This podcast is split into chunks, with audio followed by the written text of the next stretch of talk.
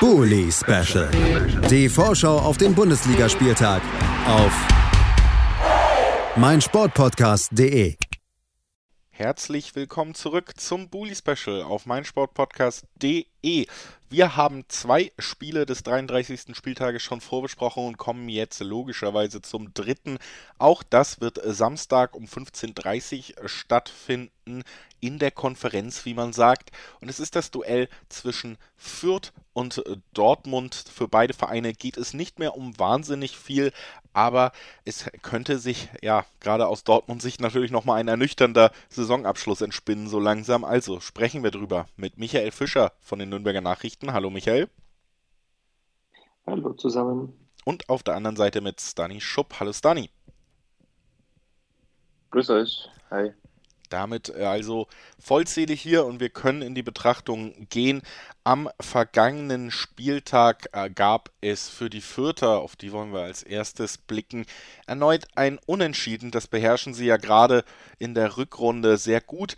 Gegen Union Berlin ein Unentschieden äh, gegen eine Mannschaft, die ja noch um die Champions League sogar kämpft, wenn man rechnerisch drauf guckt. Und man hat sogar relativ lange bis zur 72. Minute führen können. Also spricht schon dafür, dass ja die Haltung und die Stimmung besser ist, als man vielleicht denken würde, wenn man sagt, der Abstieg steht schon fest. Michael, was machst du aus dem Auftritt in Berlin?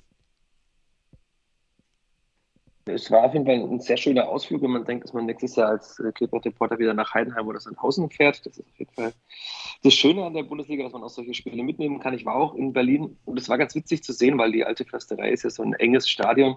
Da kriegt man sehr gut die Stimmungen und auch die Meinungen der Menschen mit. Hinter mir saßen direkt in der Reihe VIPs. Und die waren sehr verwundert, ob dieses Auftritts der hat bisschen umgestellt taktisch, hat auf ein 5-2-3 oder 3-4-3, je nachdem, ob 3 oder 5er Kette dann im Aufbau das war, äh, umgestellt mit drei Stürmern eben vorne, mit der Gotha, Jessic Nankam und Jamie Leveling, der das von der Corona-Pause schon wieder direkt von Beginn an spielen konnte. Und damit ist Union so gar nicht zurechtgekommen, weil die Vierter eben diesen Dreieraufbau der Unioner einfach immer mit drei Leuten angelaufen und zugestellt haben. Und Union kam dann überhaupt nicht so in ihr Spiel. Sie haben auch diese Duelle auf den Außen eigentlich gar nicht bekommen. Also auch Willems und Itter, die beiden Außenparts in den Dreier-Fünferkette waren auch gut, haben das Spiel gut unterbunden. Und Fürth hatte eigentlich schon in den ersten 20 Minuten zwei oder drei Chancen, um das Spiel also auf seine Seite zu ziehen, um in Führung zu gehen. Heißt zweimal der Ball wieder typisch Fürth, also einmal so durch den Strafraum durchgerauscht, einmal hat Gotha ein Luftloch geschlagen, kurz darauf hat Nankam ein Luftloch geschlagen, da hat man wieder diese Abschlussschwäche gesehen. Als Fußballerisch war das wirklich gut von Fürth, aber diese Abschlussschwäche war echt wieder krass zu sehen. Da hat man kurz noch Pech, dass Raschel den Ball an die Unterkante der Latte setzt. Das ist wahrscheinlich auch wieder typisch für, dass der Ball dann eben vor der Linie aufspielt und nicht dahinter. Und dann ist man tatsächlich auch in Führung gegangen durch Regota nach dem Freistoß. Sehr guter Schuss von ihm. Sein neuntes Saisontor, was auch schon einiges sagt, war, ich glaube, es 27, die für insgesamt hat oder 26. Er ist aber an 14 beteiligt insgesamt, also mehr als bei der Hälfte. Ja, und dann hat man es auch in der zweiten Halbzeit gut gemacht. Und Jon hatte ja dann umgestellt, hat mit Vogelsammer einen dritten Stürmer gebracht, hat mit diesem aber nicht viel eigentlich zustande gebracht. Ich würde auch davon ausgehen, dass Fürth dieses Spiel gewonnen hätte, ähm, wenn sie nicht äh, dann das gemacht hätten, was Fürth eben öfter mal macht, nämlich eine Slapstick-Aktion einzubauen. Und dann, ich denke, alle, die Bundesliga gesehen haben, werden auch an dieser Szene konfrontiert worden sein. Das äh, Fürth ja betont, immer wieder von hinten herausspielen zu wollen. Das haben sie auch bei Union oft gut gemacht, aber da hat eben Andreas Linde, der Torhüter, den Ball im Strafraum im Fünfer quergelegt zu Viergeber, der dann statt einfach nach links zu verlagern ins Dribbling gegangen ist. Und dann Sven Michel hat Dankeschön gesagt, zwei Minuten nach seiner Einwechslung hat zum Ausgleich getroffen. Da hätte man denken können, das Spiel kippt noch, Fürth verliert auf jeden Fall, so wie sie halt oft in der Saison verloren haben, aber Union hat dann auch nicht danach nicht viel zusammengebracht. Ich fand, das war relativ eindimensional, das Spiel von Union. Wenig klare Chancen und so war es dann eben nach 95 Minuten ein gerechtes 1 zu 1. Und als Fürth muss man sich ärgern, dass man eigentlich in der ersten Halbzeit dann, wie du schon sagtest, vielleicht Champions League-Teilnehmer, aber zumindest Europapokal-Teilnehmer, eigentlich beherrscht hat und dominiert hat und am Ende wieder nur einen Punkt mitnimmt damit auch im 16. Auftritt keinen Auswärtssieg geholt hat. Die Chance hat man liegen lassen auf den Auswärtssieg, aber man zeigt weiter ja sehr mindestens solide bis gute Auftritte. Und das ist äh, vielleicht nicht unbedingt die beste Nachricht für den kommenden Gegner, für die Dortmunder, denn die ja ähm, Michael hat eben gesagt, man war vielleicht etwas überrascht aufgrund des guten Auftritts der Fürther. Ich, eine Sache, die ich nicht verspürt habe beim Endergebnis am vergangenen Wochenende zwischen Dortmund und Bochum, war Überraschung, wenn man ehrlich ist, nach dieser Saison. Horrende Defensivleistung erneut. 4 zu 3 verliert man gegen den ersten Aufsteiger, spielt man gegen den zweiten. Was war das für ein Spiel? Warum ist Dortmund nicht in der Lage, Platz 2 klar zu machen? Stani, hilf uns, was ist mit diesem Verein? Als ob wir nach 33 Spieltagen die Frage beantworten können, die sich seit Spieltag 1 gefühlt durchzieht.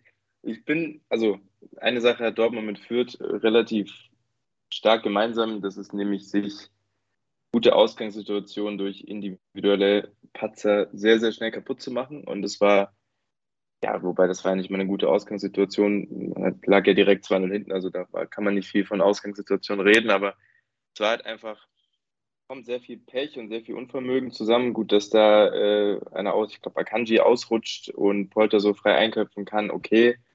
Dass äh, auf der anderen Seite der, ich weiß nicht mehr, wer das 4-3 oder das 3-3 geschossen war mir gerade nicht mehr sicher, nicht eng genug gedeckt wird, ähm, auf dem falschen Fuß erwischt wird als Abwehrspieler, passiert, aber das summiert sich halt insofern schon über die ganze Spielzeit, dass man einfach nicht mehr von, ja, ausschließlich von Pech reden kann.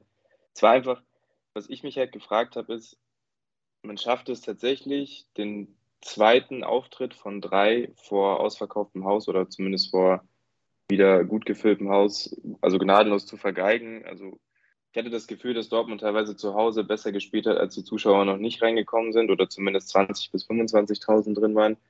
Das muss einen irgendwie pushen. Klar, für Bochum ging es um den Klassenerhalt. Den hätten sie jetzt, wenn man ehrlich sind, äh, auch so geholt. Früher oder später, Stuttgart hat ja sowieso nicht gewonnen, deswegen wäre das auch so sicher gewesen. Die waren jetzt nicht akut vom Abstieg bedroht, aber die, man hat trotzdem gemerkt, dass dass Bochum irgendwie mehr, mehr kämpferischen Willen und generell mehr Laufbereitschaft an den Tag gelegt hat. Auch wenn Rose vorhin gesagt hat auf der PK, dass Dortmund mehr gelaufen ist, ähm, mehr Sprints hingelegt hat.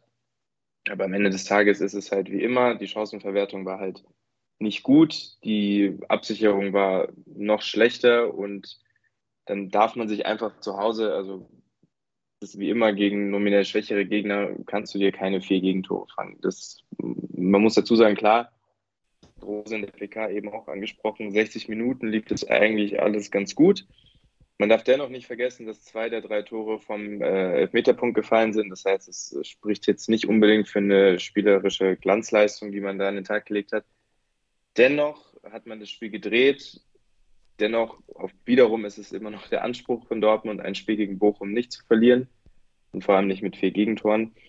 Und ja, also ich, ich persönlich bin relativ froh, dass die Saison langsam zu Ende ist. Ähm, der zweite Platz sollte im Normalfall jetzt auch nicht mehr gefährdet sein, aber was ist schon normal? Und man muss sich eigentlich mehr darüber Gedanken machen, warum man ähm, irgendwie elfmal drei Gegentore und fünfmal vier Gegentore in die Saison kassiert hat, jetzt glaube ich bei 50 Gegentoren steht. Und das ist ähm, ganz, ganz schlecht für einen Tabellenzweiten. Ich glaube, ungefähr die gleiche ähm, Gegentorbilanz hat irgendwie jemand im Keller. Ich weiß nicht, ob das Bielefeld irgendwie härter war oder so. Bielefeld hat gleich Bielefeld. viele Gegentore bekommen. Ja, also das sagt relativ viel aus. Genau, das sagt relativ viel aus. Man kann sich halt immer noch darauf verlassen, dass die Offensive das Ganze ja, nicht wettmacht, aber ein bisschen kaschieren, äh, retuschieren, kaschieren kann und da, wie die Offensive nächstes Jahr aussieht, ist ja auch noch ein bisschen in Frage gestellt. Und wenn mit Beiner und Gittens ein, ein 17-Jähriger mit der Lichtblick war bei dem Spiel, sagt das halt auch nochmal was aus. Und ja, da wird noch viel passieren, glaube ich, äh, intern.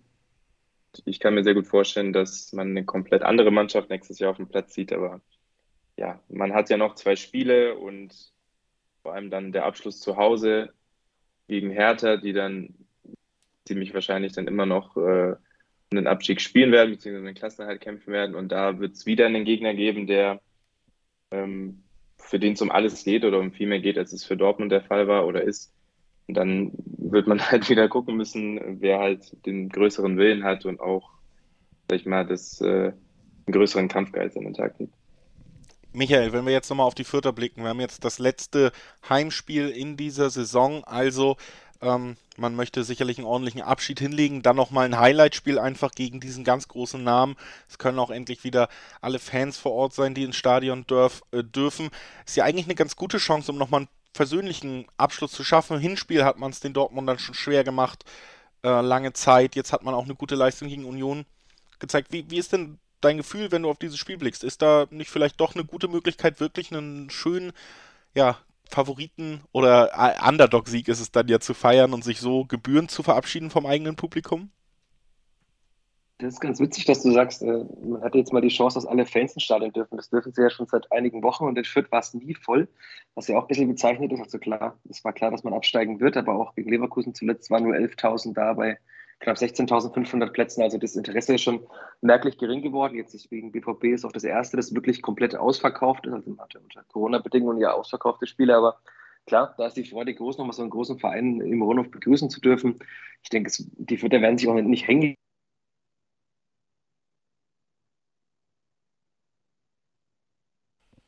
auch so motiviert sein. Es werden viele Dortmunder Fans natürlich da sein, aber auch viele andere Fans. Letztes Bundesligaspiel. Also ich habe ein ganz gutes Gefühl. Es Fürth hat sich ja eigentlich wirklich auch nie hängen lassen, außer in einigen Spielen. Deswegen, es wird ein schöner Samstag werden, ein schöner Abschied aus der Bundesliga. Und was halt spannend zu sehen sein wird, ist zum Beispiel, wie der Abschied von Stefan Deitel auch im Rono verlaufen wird. Also hatten wir ja vergangene Woche drüber gesprochen, über diese etwas mysteriösen Umstände, dass er immer von dieser offenen und ehrlichen Kommunikation gesprochen hatte mit Rashid Asusi und dann eben niemanden informiert hatte, dass er zu Vertragsgesprächen nach Hannover reist, wo er immer noch nicht unterschrieben hat. Das ist auch ganz witzig. Also seit einer Woche ist er weg aus Fürth. Es ist sicher, dass er gehen wird nach der Saison, aber er hat noch keinen neuen Verein. Ja, das bin ich gespannt, wie das Publikum darauf reagiert. Ich nehme an, das wird wahrscheinlich nicht viel passieren. Also kann mir auch nicht vorstellen, dass da Menschen pfeifen, weil es war ja insgesamt doch eine sehr erfolgreiche Zeit. Und ansonsten auch aus, aus Fürthers Sicht, das, die Personallage hat sich ein bisschen entspannt. Unter der Woche hat jetzt auch Max Christiansen, der ja so dem Mittelfeld viel Stabilität gegeben hatte, in der hat sich wieder zurückgemeldet nach der Corona-Infektion. Jeremy Duziak hat wieder mit trainiert endlich. Ähm, Paul Seguin, der auch einen Muskelfaserriss in der Wade hatte und zur Union wechselt nach der Saison, war auch wieder im Training. Also man hat ein bisschen mehr Optionen auch von der Bank. Und deswegen wird man dieses letzte Spiel einfach nochmal genießen, weil es das letzte schöne Bundesligaspiel, ohne jetzt dem FC Augsburg nahe treten zu wollen. Aber der 34. Spieltag beim FC Augsburg ist dann wahrscheinlich auch der Abschied, den Fürth nach so einer Saison verdient hat. Lasst uns noch gemeinsam tippen, wie dieser, Aus, oder dieser Abschied der Vierter vor heimischem Publikum aus der Bundesliga ausgehen könnte. Stani, was glaubst du? Was, wie, wie wird das Endergebnis sein? Ich will nur sagen, sind ja 20 Grad für Samstag vorher gesagt. Ich, äh, ich komme auch rum und gucke es mir an. ich denke, da werden mehr Leute da sein als jetzt zuvor, weil das Wetter auch wahrscheinlich besser ist. Ich äh, denke mal, dass es ein 0 zu 3 wird aus Vierter Sicht, also ein 3 zu 0 für den BVB, weil tatsächlich doch individuell die Klasse doch extrem, also die Klassen extrem weit auseinander liegen. Ähm, ich weiß noch, das letzte Mal, als Dortmund in Fürth gespielt hat, irgendwann um 2012 rum, äh, war das auch. Das war 2013. Ja. Oder 13, genau, siehst du, ungefähr. Ähm, was auch ähnlich, äh, Dortmund war da aber noch ein bisschen kaltschnäuziger, als sie jetzt sind, um, also um Strecken wahrscheinlich. Und ich glaube, dass tatsächlich ähm, weil Fürth offensiv einfach nicht, nicht äh, gefährlich genug ist, defensiv mindestens genauso anfällig wie Dortmund selbst, glaube ich schon, dass es eine klare Sache wird. Aber da ich ja immer tippen muss, ich will ja bei solchen Spielen eigentlich gar nicht tippen, weil man kann sowieso nichts mehr sagen, aber ich glaube tatsächlich 3-0 für den BVB. 3-0, der Tipp von Stani Schupp. Michael, was glaubst du? Ja, ganz, ganz schwierig. Ich habe mir meinen Optimismus ja eigentlich bis zur vergangenen Woche bewahrt. Dann hatte ich mal gegen Fürth getippt, dann macht es so ein gutes Spiel. Also muss ich jetzt quasi gegen Fürth tippen. Dann tippe ich ein 1 zu 3. Also 3 zu 1 für den BVB. Leider dann ohne José Mourinho, der ja beim letzten Mal als Fürth zum ersten Mal gegen den BVB 6-1 damals verloren hat, war José Mourinho auf der Tribüne, um den BVB für die Champions League zu beobachten. Das der wird wahrscheinlich der, der Fall sein. Damals. Ja. vielleicht kommt er trotzdem.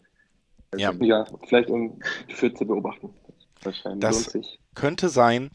Sie werden sich Mourinho-esk aus meiner Sicht ein 1 zu 1 erspielen weil ich Fürth mehr zutraue als Dortmund nach dieser Saison. Das ist mein Tipp 1 zu 1. Ich bedanke mich Oha. bei Michael Fischer von den Nürnberger Nachrichten, dass er heute bei uns war. Danke dir, Michael. Sehr gerne. Natürlich auch vielen Dank an Stani, dass er heute dabei war. Danke dir, Stani. Jederzeit, danke dir. Nach einer kurzen Pause hören wir uns wieder mit dem nächsten Spiel, dem vielleicht spannendsten Spiel, denn für beide Mannschaften geht es noch um vieles an diesem Spieltag. Freiburg gegen Union nach einer kurzen Pause. Wie baut man eine harmonische Beziehung zu seinem Hund auf? Puh, gar nicht so leicht. Und deshalb frage ich nach, wie es anderen Hundeeltern gelingt, beziehungsweise wie die daran arbeiten. Bei Iswas Dog reden wir dann drüber. Alle 14 Tage neu mit mir, Malte Asmus und unserer Expertin für eine harmonische Mensch-Hund-Beziehung, Melanie Lippisch. Iswas Dog mit Malte Asmus. Überall, wo es Podcasts gibt.